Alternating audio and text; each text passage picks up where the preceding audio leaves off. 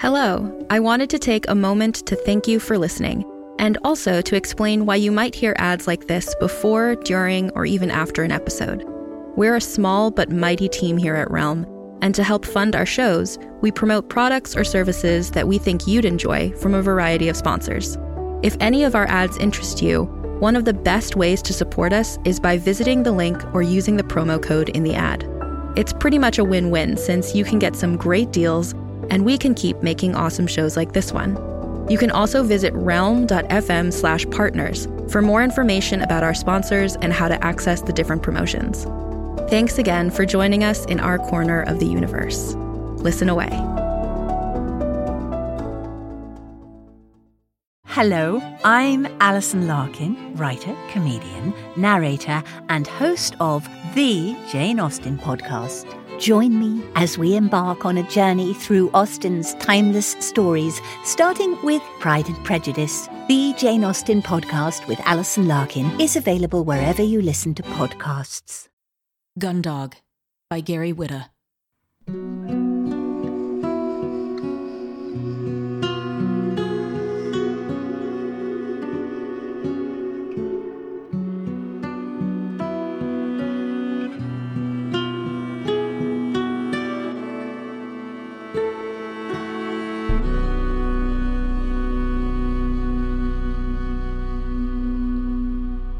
Here's what I know.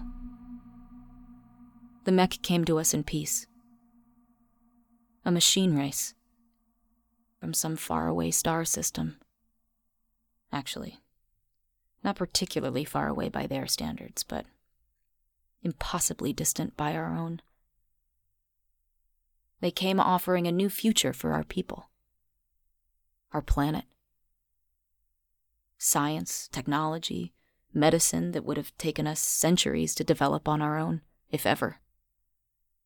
And all they asked in exchange was a share of our abundant natural resources water, seeds, things their dying homeworld needed. Most of my people's history was lost in the war that followed. But this much is remembered. We are a greedy and selfish species. For thousands of years before the Mek, we fought each other almost constantly. For every reason imaginable and some unimaginable. We made war over the land we all shared, over the fossilized rocks and oil beneath it, even over whose god was the greater. Hard to believe now, I know. In one story I heard, the world's most powerful nations went to war because one king had stolen the wife of another. So maybe it was naive of the Mek, who had surely studied us in advance of their arrival, to believe they would be met with the same spirit of goodwill in which they had come. The greater miscalculation, though, was our own. Despite the Mek's obvious technological superiority, they were an inherently peaceful race and appeared to possess nothing in the way of weapons or military capability. And so our planet's leaders decided that what was being offered by the Mek, and much more besides, could simply be taken by force, without having to give anything in return. They were wrong. Though the Mek were not a warlike species, we soon discovered that they had more than enough capacity to defend themselves. Gravely insulted by our refusal of their offer of peaceful cooperation and coexistence, and by our sudden declaration of war, they unleashed upon us weapons such as we had never seen, and repaid our insult by claiming our entire world and all of its resources as their own. Don't piss off the Mek when they come bearing gifts, that's a lesson my people learned real fast. Our great superpowers joined together to fight back. Maybe there's some irony in the fact that my people, who had been ceaselessly fighting and killing each other for countless generations, now finally united in the face of a common enemy. And for a while, we even made a real fight of it. Using technology salvaged from whatever Mek we managed to kill, we augmented our military enough to at least hold on. The war lasted the better part of ten years. But all we were doing was postponing the inevitable. It was always a losing battle. One city, one stronghold falling after another. Until only one remained. My mother was among those ordered to defend that last city. Twenty years ago now, when I was just a baby. She was a pilot of what they called a Gundog. The Gundog wasn't just our greatest weapon, it was our last hope. Built with some of that sweet stolen Mek tech, it was the most fearsome war machine my people had ever created and an entire legion of them was deployed to defend the city. It wasn't enough. The city fell. The Gundogs were destroyed. And what remained of my people were rounded up and enslaved in big labor camps. We call them townships now. To serve the Mek, who began to build their own cities on the ruins of ours before the dust even settled. Many believe we deserve our fate. The Mek offered us a chance at something better a bright future, free of poverty and hunger and disease. Everything we'd always dreamed of. But instead of looking to the future, we once again fell back into the ways of our inglorious past greed, selfishness, hostility, conflict we pissed it all away. Started a pointless war and lost it. And condemned all who would come after to a lifetime of suffering and servitude. That's it. That's all I know. Chapter 1 The morning alarm sounded before sunup, as it did every day, without fail. That was the one thing you could say about the Mek. They were reliable, like clockwork. The most advanced clockwork anyone had ever seen. Their machine composition was so intricate that military scientists charged with figuring it out during the Ten Year War had barely begun to scratch the surface of what made them tick before it was too late.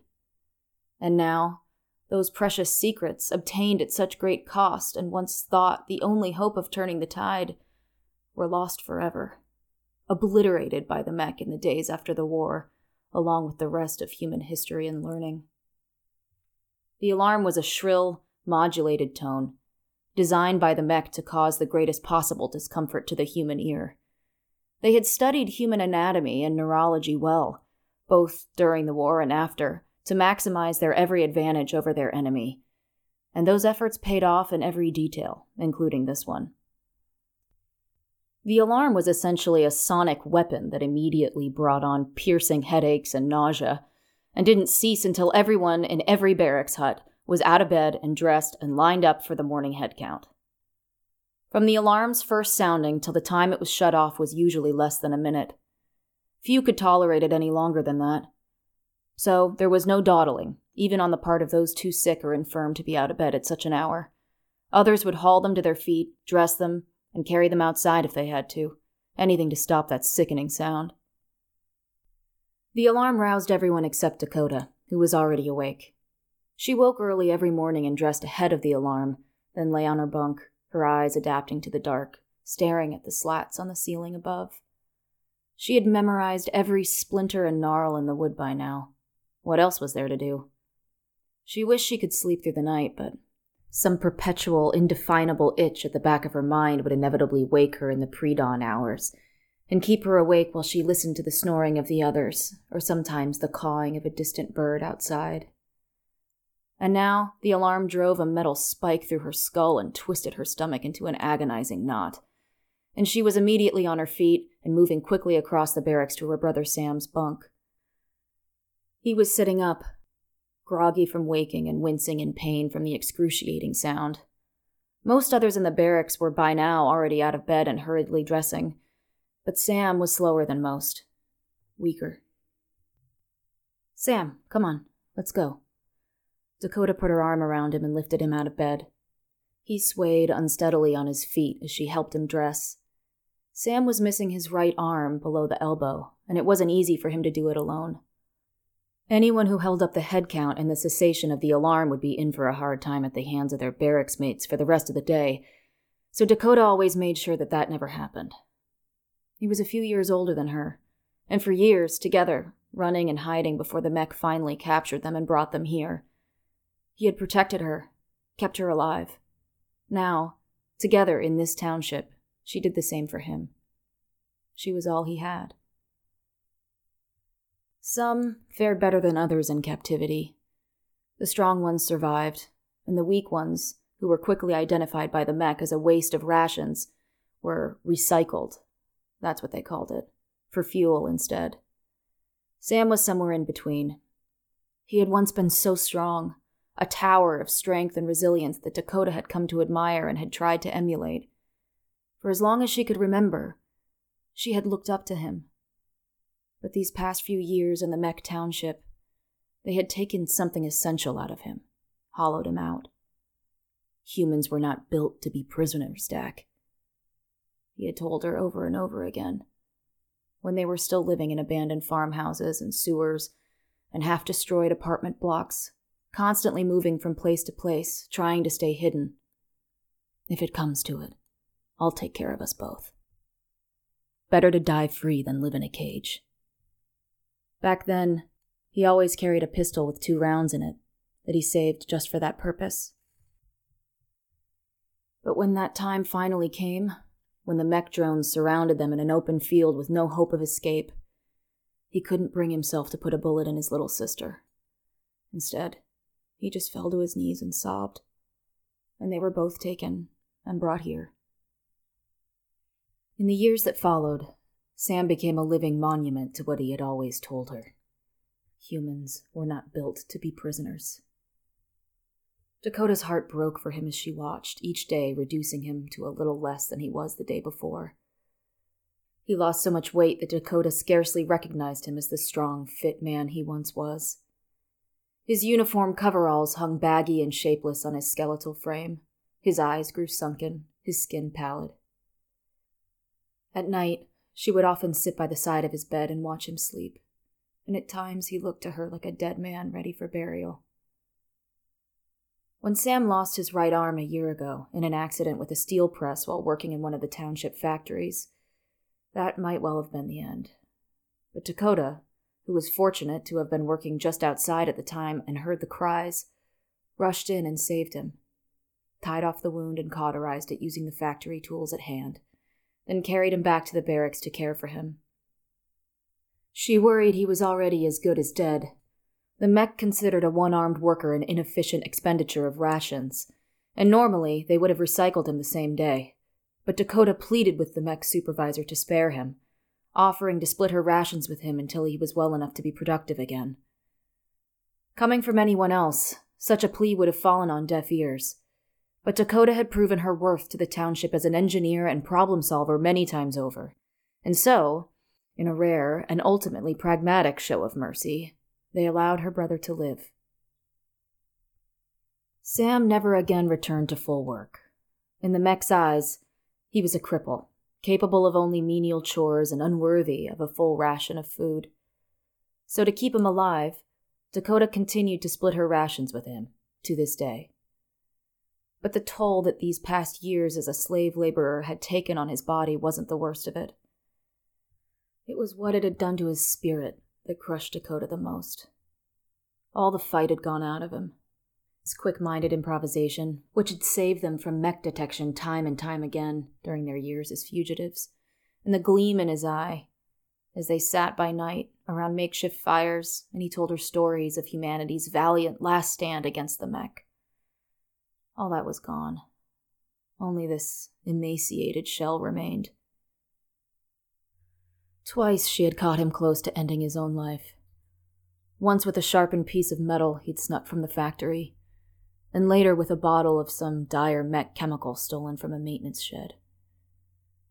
Both times she'd managed to talk him down, persuade him to keep living, if not for himself, then for her because he was all she had in this whole miserable world. And if he left her, who knew how long she would last before she followed? But she knew that despite his promises, The greatest threat to his life was not a Mek or another accident, but his own deliberate hand. So, she continued to keep a close eye on him. Often, while he was supposed to be working the gardening plot or ferrying supplies, she'd catch him just staring at the horizon or at nothing, and she'd know what he was thinking. She'd make her way over as quickly as she could before a Mek watcher could get to him first, to give him a low voltage jolt to spur him back to work, and give him a smile or a touch of her hand, some reminder that he hadn't yet lost everything. Now she finished helping him dress, and together they joined the line of workers quickly filing out of the barracks into the floodlit night. Dakota hadn't seen the true dark of night, the stars in the sky, for years, blotted out as they were by the Mek light towers that blazed from dusk till dawn, keeping the entire township awash in stark fluorescent light that made everything in the world look artificial, antiseptic, alien. There were shutters on the barracks doors to keep the light out so workers could sleep. But out here in the open, it barely seemed like night at all. At least, not the kind Dakota remembered. Still, it would be sunup soon, and then the lights would shut down and stop humming. And there, the blue sky of day would be, and the sun and the clouds.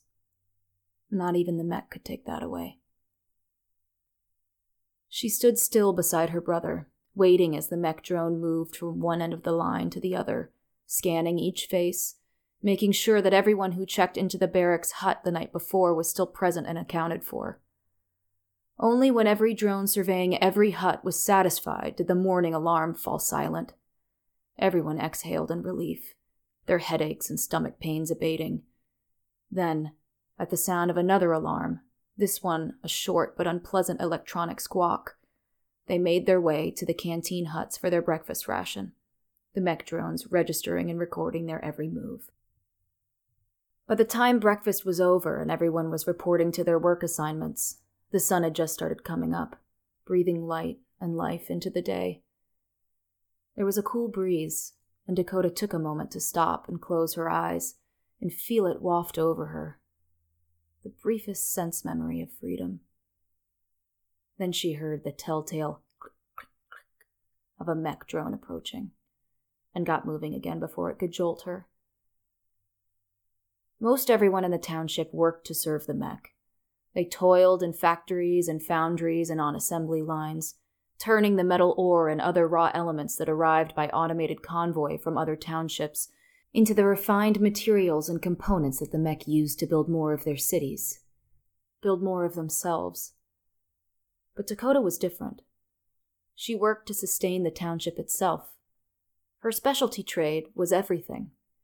She fixed the plumbing when the pipes froze in winter or the toilets backed up. She patched fried electrical panels to keep the hut lights on.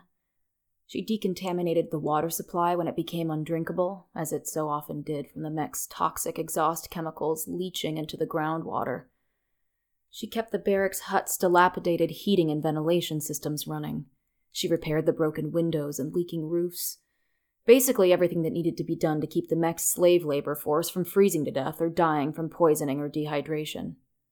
Still, many did die. There was no township doctor, no one old enough to have that kind of training or experience, and people frequently succumbed to illness and injuries that would have been routinely treatable before the war. The Mek could easily have provided medical facilities based on their vast knowledge of human physiology, but somewhere along the way, one of their impenetrable algorithms had calculated that it was more efficient to tolerate the mortality rate than to expend resources to curb it. There was, after all, a never ending supply of people to replace those who were lost. New workers arrived in the township via Mek prison vehicles on a regular basis. Dakota was an exception in that regard. Though no human was truly valuable, she was considered less expendable by the Mek than most, as she had come to know every quirk and foible of the township's run-down utilities, better even than the Mek themselves. And if she were to die, then many more might follow before she could be replaced more than the algorithm deemed acceptable. As she went about her day, she was always careful not to let Sam out of her sight for too long. He'd recently been moved to an outside gardening detail, tilling crops that helped supplement the worker food supply. So she too tried to stay outside as much as possible, making busy work for herself if necessary. The Mek watchers would jolt her if they thought she was procrastinating.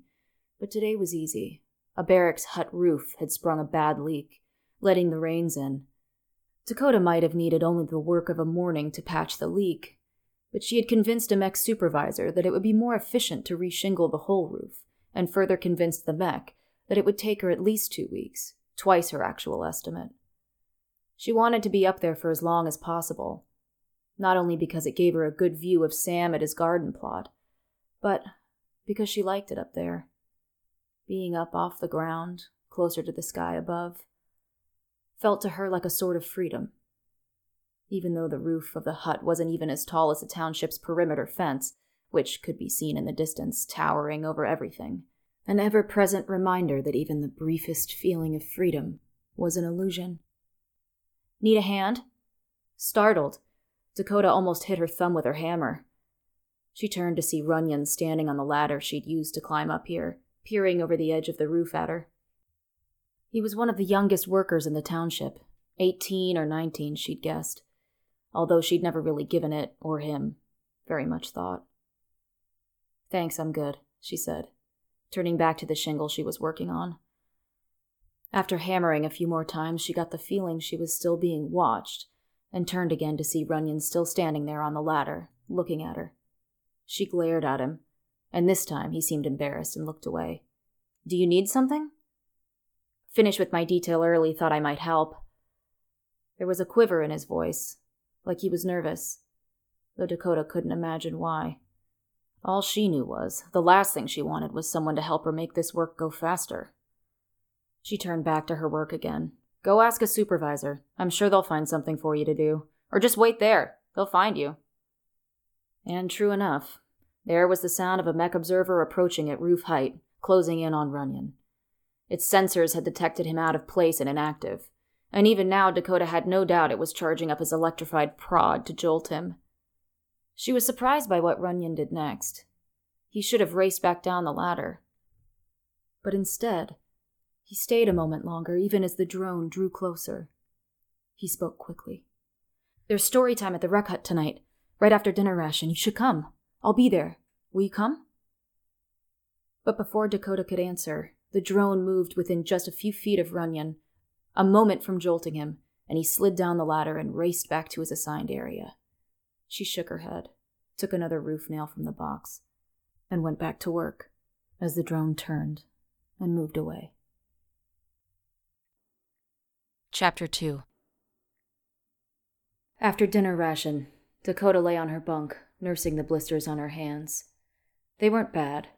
Worse was the cut she'd gotten on her palm from a sharp sliver of wood hiding under an old shingle as she'd torn it away. She'd wrapped the cut as well as she could with a band of cloth torn from her coveralls, but could only hope it wouldn't get infected.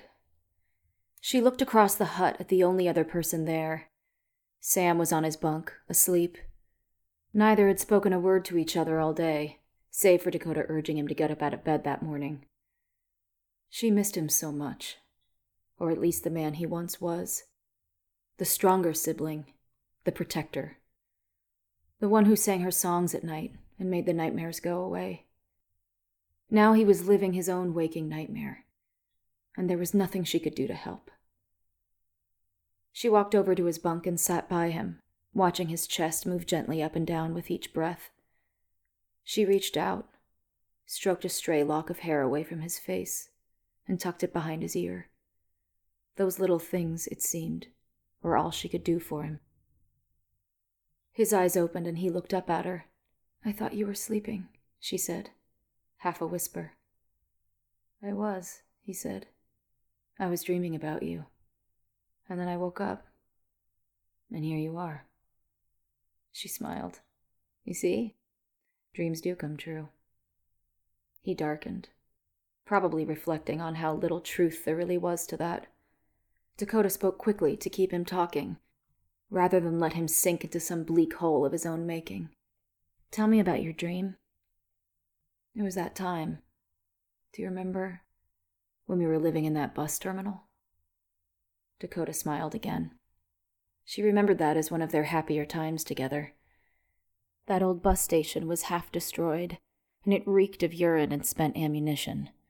But it was good shelter, and it had taken the Mek a long time to find them there, which was all that mattered. They'd spent almost two weeks there, longer than they'd ever been able to stay in any one place, enough to make themselves something like comfortable. And in a strange way, it had almost begun to feel like a home. Dakota was distraught when Sam told her he had seen Mek surveyors on the horizon and that they had to leave.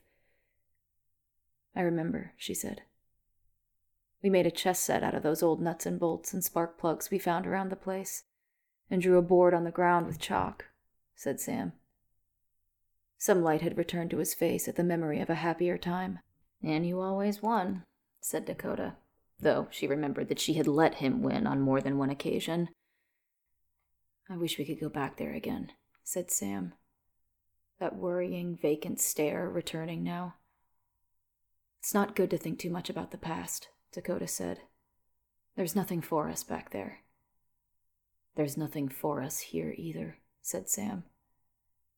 Now Dakota was really starting to worry about him. He must have seen that register in her expression because he reached out to touch her arm. I know you don't like to look back, but it's what makes me happy, he said, thinking about those times when it was just you and me. Her hand closed around his. It's still just you and me. It always will be. Sam raised his head and looked at the empty barracks. Where is everyone? It took Dakota a moment to remember what Runyon had told her earlier. Story time in the rec hut. Oh, yeah. That kid Runyon, he asked me if you were going. He asked me too. You know he likes you.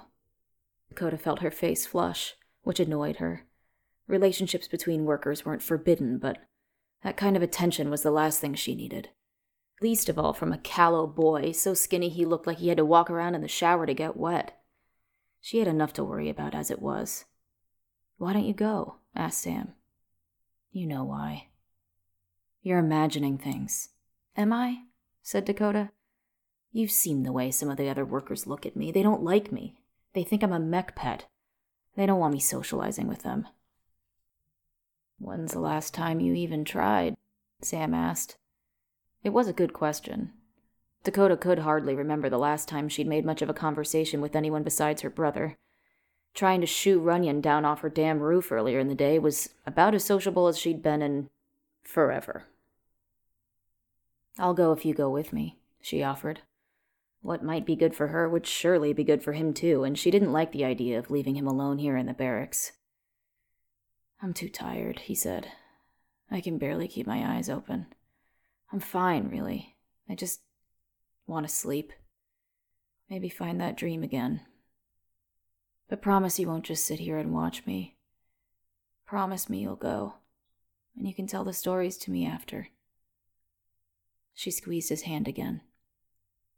I promise.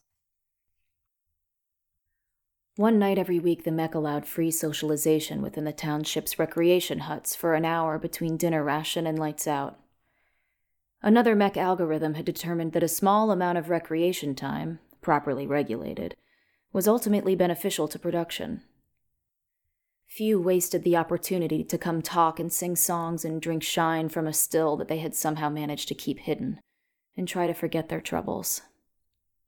As she approached the rec huts, Dakota could see the flickering of gaslight in the windows, could hear the sounds of talk and laughter and song.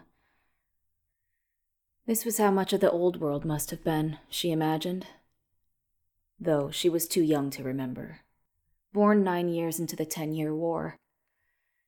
And though the thought of joining the gathering filled her with trepidation, she felt an equal sense of attraction to the warmth and companionship within she had been starved of these things her entire life, though they were as essential to human survival as water and air. She waited by the door for a moment, gathering herself before pulling it open and walking inside. Dakota felt as though every single face turned to stare at her. That was an exaggeration, but in truth, many did. Their silent glowers questioning why she was there, she did her best to ignore them as she made her way through the crowded room to an unclaimed seat, and continued to avert her eyes until her onlookers got bored and returned to their conversations. Apparently, no one felt passionately enough about her being there to make something of it, perhaps because they remembered what happened the last time someone tried to goad her. An older woman, in her late twenties, big and stocky, had stepped right up to her and spat in her face and called her the daughter of a traitorous whore. Shortly after that, the woman was relocated to another township with a different work remit, one where the loss of an eye wasn't an impediment to productivity. So Dakota sat, quietly, alone, and people watched. There were so many faces, and so many of them alike.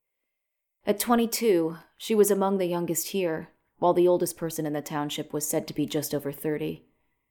She'd never seen anyone older than that inside the fence, though she and Sam had come across many older men and women during their years on the run. Those poor souls were nearly always terrified, barely able to speak beyond begging Sam and Dakota to let them join their group, share whatever shelter they had. It always crushed Dakota to have to turn them away, but Sam made no room for sympathy, knowing it would get them killed.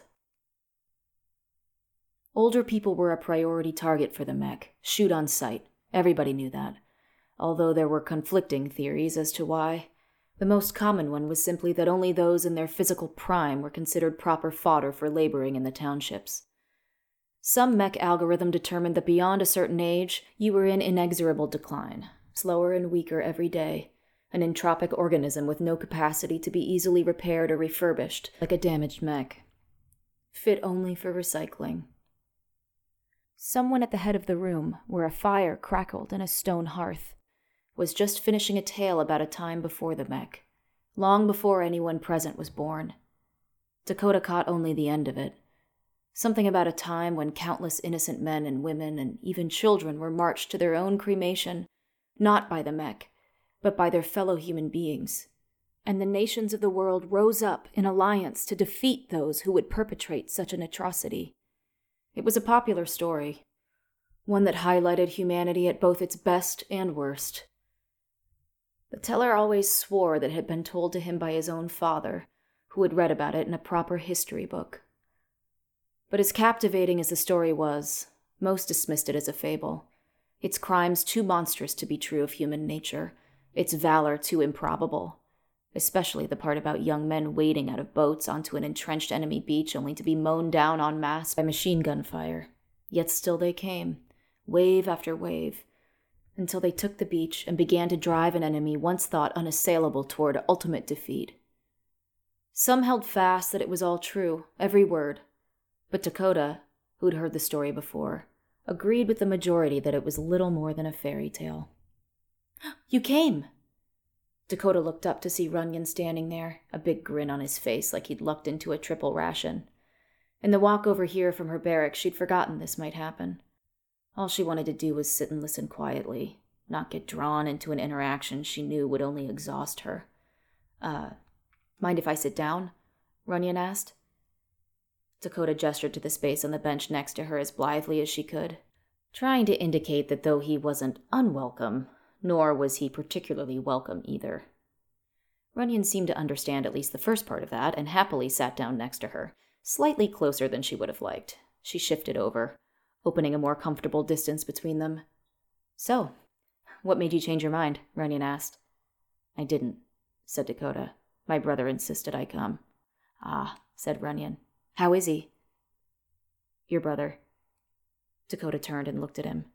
No one ever asked her that.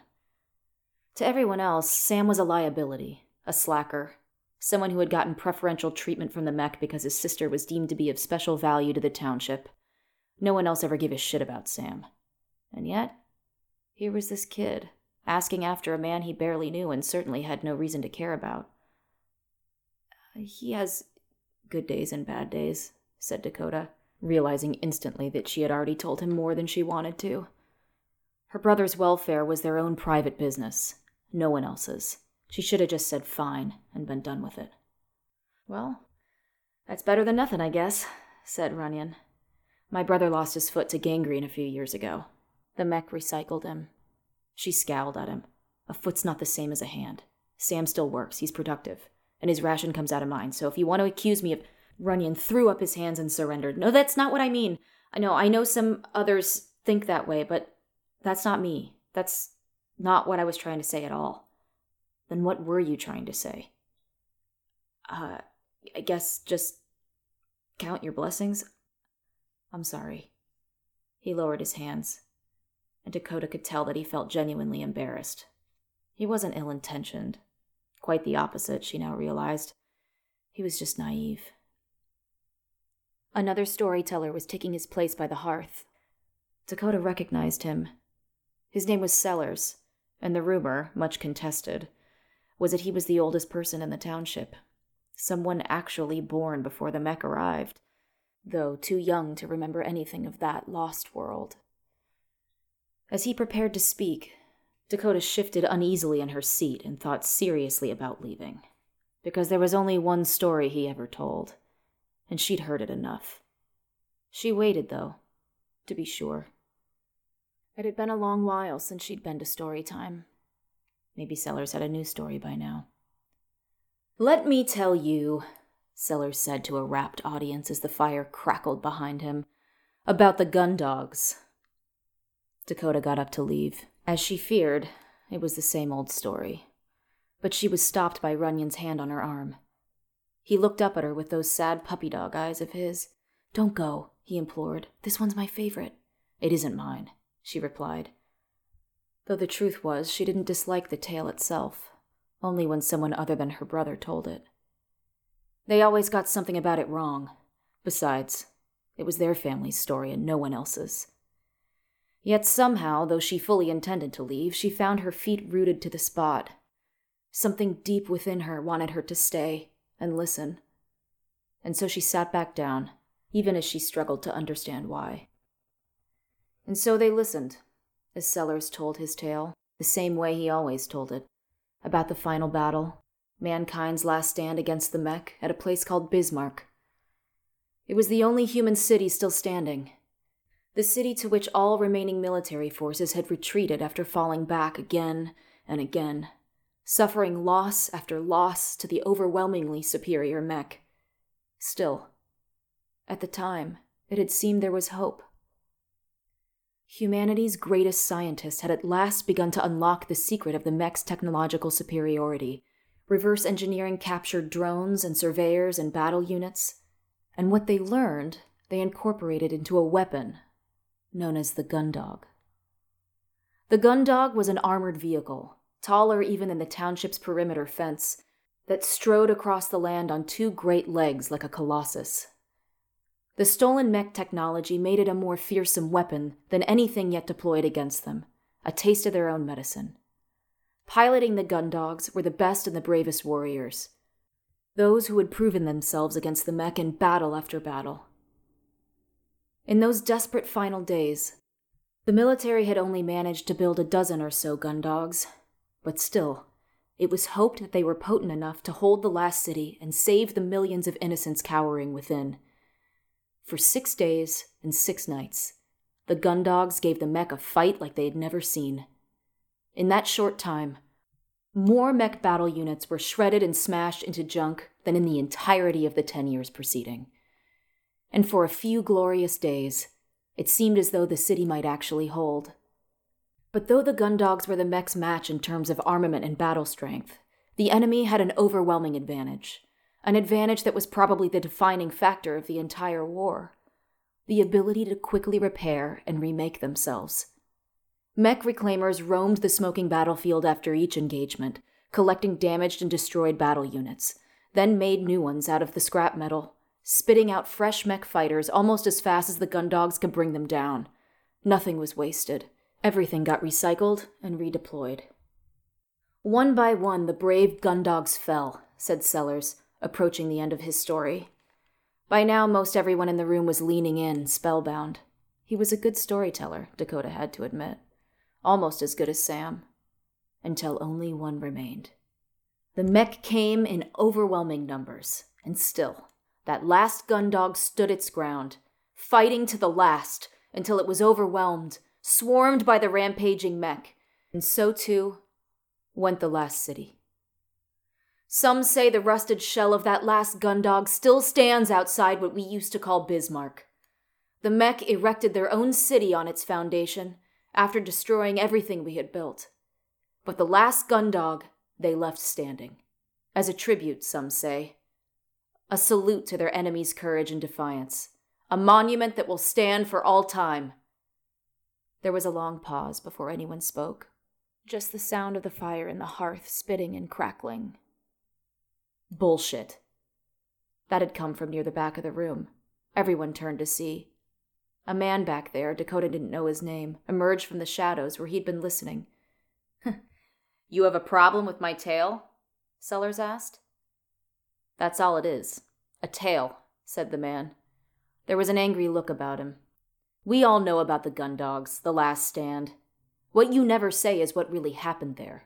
That they didn't fight to the last, but ran. Fled before the Mek when the battle started to turn against them. Cowards to the last. That's why the last city fell. Why there's no monument outside Bismarck. Am I the only one who knows this? There was a murmur of agreement around the room, and now Dakota really wanted to leave. She'd heard this version of the story before, too, and liked it even less than the other. She was about to stand, but her path to the door was now too crowded to get there without making herself conspicuous, and all she really wanted at this moment was to be invisible. I understand why you tell it your way, the man went on, but it's a lie and it's one that gets people riled up for no good reason. It's a tale of heroism, offered Sellers meekly, looking around as if becoming aware that the room was slowly turning against him. What good is that to any of us now? asked another man, standing from his table. What good was it even then? We lost the war, and anyone who hears that story and gets some damn fool idea about standing up against the Mek only gets themselves recycled. There was another ripple of agreement, this one more emphatic than the last. There was some truth in what the man had said. Every once in a while, a worker who couldn't take life in the township anymore snapped and tried to escape, or gave way to anger and attacked a Mek observer. Whether or not the old war fables Sellers and the others liked to tell played part in any of this was debatable, but there was no denying that defying the Mek only ever ended one way with immediate extermination and recycling. That's not the worst of it, said a third man, also rising to his feet. Dakota knew this man's name and wished now that she'd taken the risk of trying to leave when the thought first struck her. The Gundogs were worse than cowards, said Carmichael. He shot a glare at Dakota from across the room. They were traitors. Like all the rest of them, the entire bloody generation before us who started that war. The Mek came to them in peace, and they bit the hand that tried to feed them. And now we all suffer because of their short sightedness and greed. That's the legacy they left for us before we were ever born. Carmichael glanced again at Dakota, his unspoken accusation plain. If any one of them was here to answer for what they did, I'd sooner kill them than any Mek I've ever met. And that got the biggest agreement from the room yet. Not from everyone, but enough that it was damn near a roar. As much as the township hated the Mek, they hated their own forebears more. Their parents and grandparents who had responded to an offering of peace and goodwill by making war. Everyone here lived with the misery of that choice every day. And what made it worse was that those who were to blame were no longer present to be held to account for it. They were all dead now, either killed by the Mek during the Ten Year War or rounded up and exterminated after. Instead, it was this next generation, too young to have played any part in the war, who remained to pay the price. The chorus of approval stopped suddenly at the sound of a chair toppling backwards and hitting the stone floor hard. All heads turned to Dakota. Many had no doubt been expecting this from her since she first entered the room, and every one of them was surprised to see that it was not she who had sprung to her feet. It was Runyon.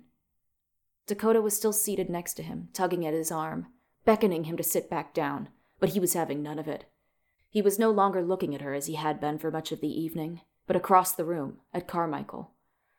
For a moment there was silence, everyone wondering what would happen next. Runyon was known around the township as quiet and meek, more a boy than a man. This was entirely out of character for him. Her parents weren't traitors, he said, putting a hand on Dakota's shoulder. She shrugged it away, but Runyon was undeterred. And they weren't cowards either. They fought in the war because they had to. Everyone did back then. You can believe what you want, but whatever the truth about the war is, no one here deserves to carry the stigma for it. For a moment there was silence. Then Carmichael sneered. He was not about to be put off by this weakling boy. If her parents weren't cowards, and she isn't one, why does she need you to speak for her?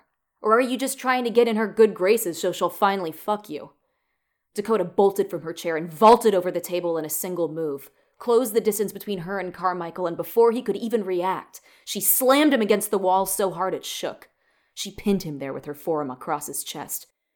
My parents aren't here to answer you, she spat but I am. My mother fought for the last city. She stood against the Mek when there was no one else left. Insult her again, and we'll see which one of us is the coward. Dakota was scarcely more than half Carmichael's size and weight, but her sudden anger had given her strength that made her more than a match for him. He tried to push back against her, but she just pressed him harder against the wall. She could see the wheels turning in his head as he weighed his options, all eyes were on him, but if he backed down now in front of everyone, he'd never hear the end of it. But he'd also surely heard the story about the woman whose eye she'd gouged. In the end, he decided to press his luck. Maybe she wasn't a coward, he said boldly. Maybe she didn't run away. Maybe she struck a deal with the Mek, a collaborator. Maybe that's why you and your cripple brother get special treatment around here, because she. Dakota drove her fist into his stomach taking all the wind from him and buckling his knees. Others rushed to drag her away, and Runyon waded into the fray in an effort to protect her. For a few moments, it was chaos. Then the rec hut's door was blasted off its hinges, and two Mek enforcers floated inside, blasting a piercing sound wave that was worse than even the morning alarm. They ordered everyone to disperse back to their barracks and jolted anyone not obeying quickly enough. The night was cold outside, and bright as usual the blazing tower lights casting everything in that horrible antiseptic pale blue. As Dakota hurried back to her barracks hut under the watchful eyes of the Mek drones, she heard someone running up behind her. Hey, it was Runyon. Are you okay? She whipped around to face him. I was. What the hell was that? What did you think you were doing back there? Runyon seemed at a loss for words. I I was just trying to stand up for you he managed. His voice was quavering, far more than when he had confronted Carmichael. Well, don't, said Dakota. I don't need anyone to do that for me. Don't ever. She stopped. What happened to your eye? Runyon reached up to touch his left eye, then quickly moved his hand away, wincing. It was red and swollen where someone had landed a fist or an elbow during the melee. It's nothing, he said. She was about to say something when she saw a Mek drone moving towards them, its jolt prod at the ready. They'd been stationary for too long, and almost everyone who had been ejected from the rec hut was already back in their barracks. Put some ice on that, she said quickly. Then she turned and walked away. Chapter 3 Dakota couldn't sleep at all that night. Her mind was filled with racing thoughts, anxieties, questions. A walk might have helped, but by night, that was impossible. The hut doors and windows would be locked until the morning alarm, and even if they weren't, she'd be lucky to get ten feet outside before a Mek sensor picked up her movement. So she just lay on her bunk, tossing and turning, trying to will herself to sleep. What's wrong? The voice was barely a whisper. She opened her eyes to see Sam kneeling beside her bunk. Nothing, she said keeping her voice low. Go back to sleep. I will when you will. Thin slivers of light from the Mek towers bled through the edges of the window, revealing Sam's kind smile, the smile she had grown to rely on so much during their years in the open. But she could tell he was worried about her. That had been the pattern of their lives together for as long as Dakota could remember, taking turns worrying about each other. What happened tonight? he asked. I heard the commotion. A Couple of guys had too much shine, got into it, she said casually. But Sam could always tell when she was lying. So he said nothing, just sat there, waiting for the truth to come. Sam, she said finally, how much do you know about what really happened at Bismarck? What do you mean, really happened? I've told you the story a thousand times. That was barely an exaggeration. It was the story Dakota had most often asked Sam to tell her in their time before the township, when they hunkered down by night in old subways and parking structures, listening to the sound of distant gunfire. She'd lie with her head in his lap and he'd stroke her hair and tell her about the last city and humanity's last stand outside of it, about the Gundogs, and about their mother, who was the last of them still standing, still fighting the Mek even after the rest had fallen. It was often the only thing that got her to sleep. Some people say that Mom and the others ran away when the battle was lost, said Dakota. That there's no Gundogs standing outside the last city. They only say that because they're jealous, said Sam. Because that's what their folks did in the war surrender or hide or run. Mom was a hero. She died fighting for something she believed in, and they have no idea what that must feel like. But how do you know she was a hero, Sam? I mean, know for sure. You weren't there. And you're too young to really remember. I remember what Dad told me before he died, and that's enough. Tell it to me again, she said. He smiled down at her, then shifted his position and sat on the side of her bunk. Come here, he said. She placed her head in his lap while he stroked her hair and told her the story one more time. And before he was halfway done, she was sound asleep. The next morning after breakfast ration, Dakota was on her way to the roof she'd been working on for the past two weeks when a Mek supervisor approached and reassigned her to replace the broken door at the rec hut. Normally, that job would have taken her the better part of the morning. But since she couldn't keep her eye on Sam from down on the ground, she managed to get the new door fitted and hung in just over an hour. The Mek supervisor scanned the door suspiciously, as if not trusting the quality of work done in such haste, but ultimately conceded that she'd done the job satisfactorily and allowed her to get back to her roof. As she climbed the ladder, she wondered if she'd made a tactical error. She'd stretched her time up here by working as slowly as she could get away with, but now she'd quite clearly demonstrated that she could work much faster than that. Once that data was fed into the algorithm, would the Mek grow to question her honesty? The thought frightened her. The trust they placed in her was the only thing keeping her brother alive. She resumed her work, picking up where she left off the day before. But it was distractingly hot today, especially with no shade up here on the roof, and she found it difficult to concentrate. Her mind insisted on returning to the same nagging thoughts that had kept her awake the night before. Why had she stayed to listen to the Gundog story when every instinct had told her to leave? For that matter, why had she gone to story time in the first place when all she really wanted was to stay with Sam? And why? This one bugged her like an unscratchable itch most of all.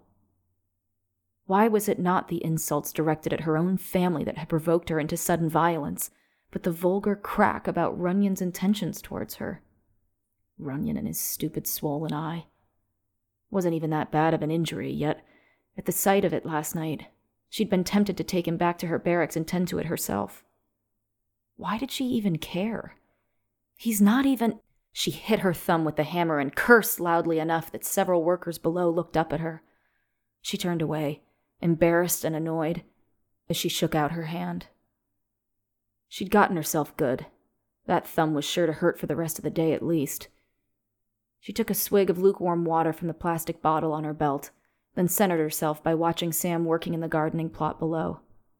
He must have felt her gaze on him, because he turned and looked up at her, then propped his rake against his body and waved. She smiled and waved back. She was about to get back to work when she heard a familiar sound behind her the grinding of mechanical gears that preceded the opening of the township's main gate. She turned and watched as the Mek enforcers floated over to the entrance, taking up positions to discourage anyone from trying to make a break for it while the gate was open. And their presence was definitely discouraging. While the observers and utility drones could give you a jolt strong enough to drop you into a convulsing heap, an enforcer could simply vaporize you outright, from 50 meters away. Dakota had seen it happen before, and so had most of the others. So when the enforcers took up positions, any workers who found themselves in the vicinity were quick to find somewhere else to be. A Mek transport, an armored train comprising five short windowless cars, held off the ground by some kind of magnetic repulsor tech, floated into the township, and the gate closed behind it. Just about everyone was watching now, as curious as Dakota was to see what was inside. The Mek usually tolerated this. Too many idlers to jolt all at once, Dakota supposed. And a convoy delivery rarely took more than a couple of minutes, so the work stoppage was minimal. Sometimes these transports brought raw materials for the township's factories and foundries. Sometimes they carried a general resupply of parts, food, water. And sometimes they brought in new workers, either captured out in the world, though Dakota wondered how many free people could possibly still be left 20 years after the war, or transferred from another township under orders from the algorithm.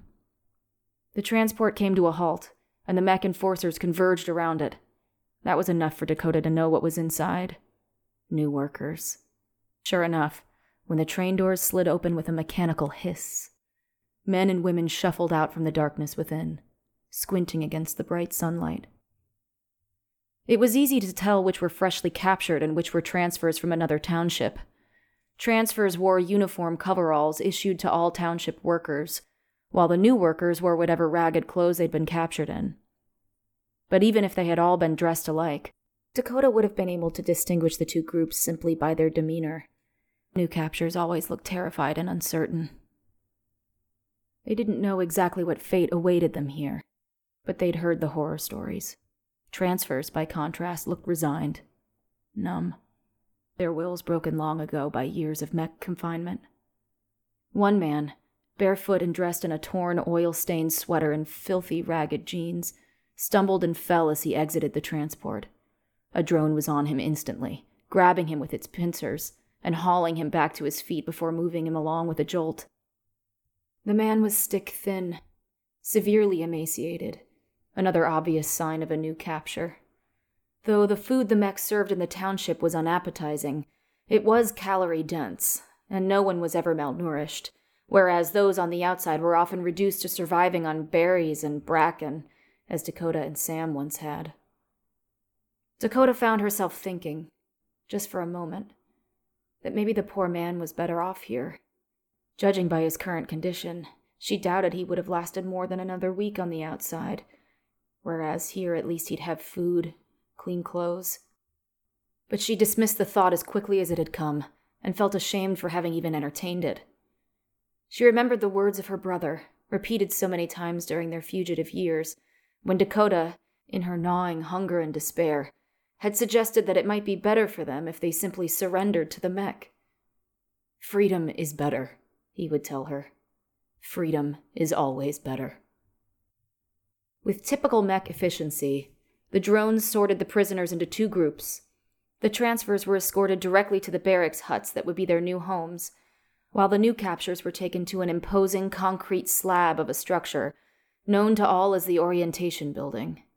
Everyone had to go through orientation after their capture, a week long process in which new arrivals were rigorously familiarized with the rules and operating procedures of the township. That was the stated purpose, anyway. In Dakota's view, orientation was more about weeding out the weak and the troublesome before they could become a liability. Most new arrivals would leave that building ready to work hard, to obey orders, and to do whatever was necessary to survive under the township regime. But some would never leave it at all. They were recycled. As the two groups were led along separate paths to their destinations, Dakota noticed one young man who stood out from the rest. He was in the transfer group, but instead of wearing the standard coveralls, he wore baggy cargo pants, lace up running shoes, and a faded t shirt that read, Old Navy Athletic Department, 1994. Whatever that meant. She reckoned him to be about 25 or 26, although something about him suggested a soul much older. His hair was wild and unkempt, but he seemed to be in good physical shape, and his eyes were keen and bright as they darted around. And that was what truly made him stand out, more so than his strange clothes. He seemed alert, observant, alive, so different from those around him, with their haunted, barren expressions. Dakota had never seen anyone quite like him, except perhaps Sam in his younger days, before the Mek captivity stole all the fight out of him. As he surveyed the township, he glanced up at the roof where Dakota was working, and stared directly at her. Suddenly feeling conspicuous, she turned away, pretending to busy herself. And when she dared to look back again, he was no longer looking at her. Instead, he seemed to be surveying every township worker in the vicinity, pausing to examine each face before moving on to the next. He was still doing it when a Mek drone gave him a jolt to spur him through the door of his barracks hut with the other transfers. The gate opened once more, and the transport, now empty of its human cargo, exited the township. The whole thing had taken less than two minutes. And yet, for the rest of the day, Dakota couldn't stop thinking about the alert young man who had caught her looking at him.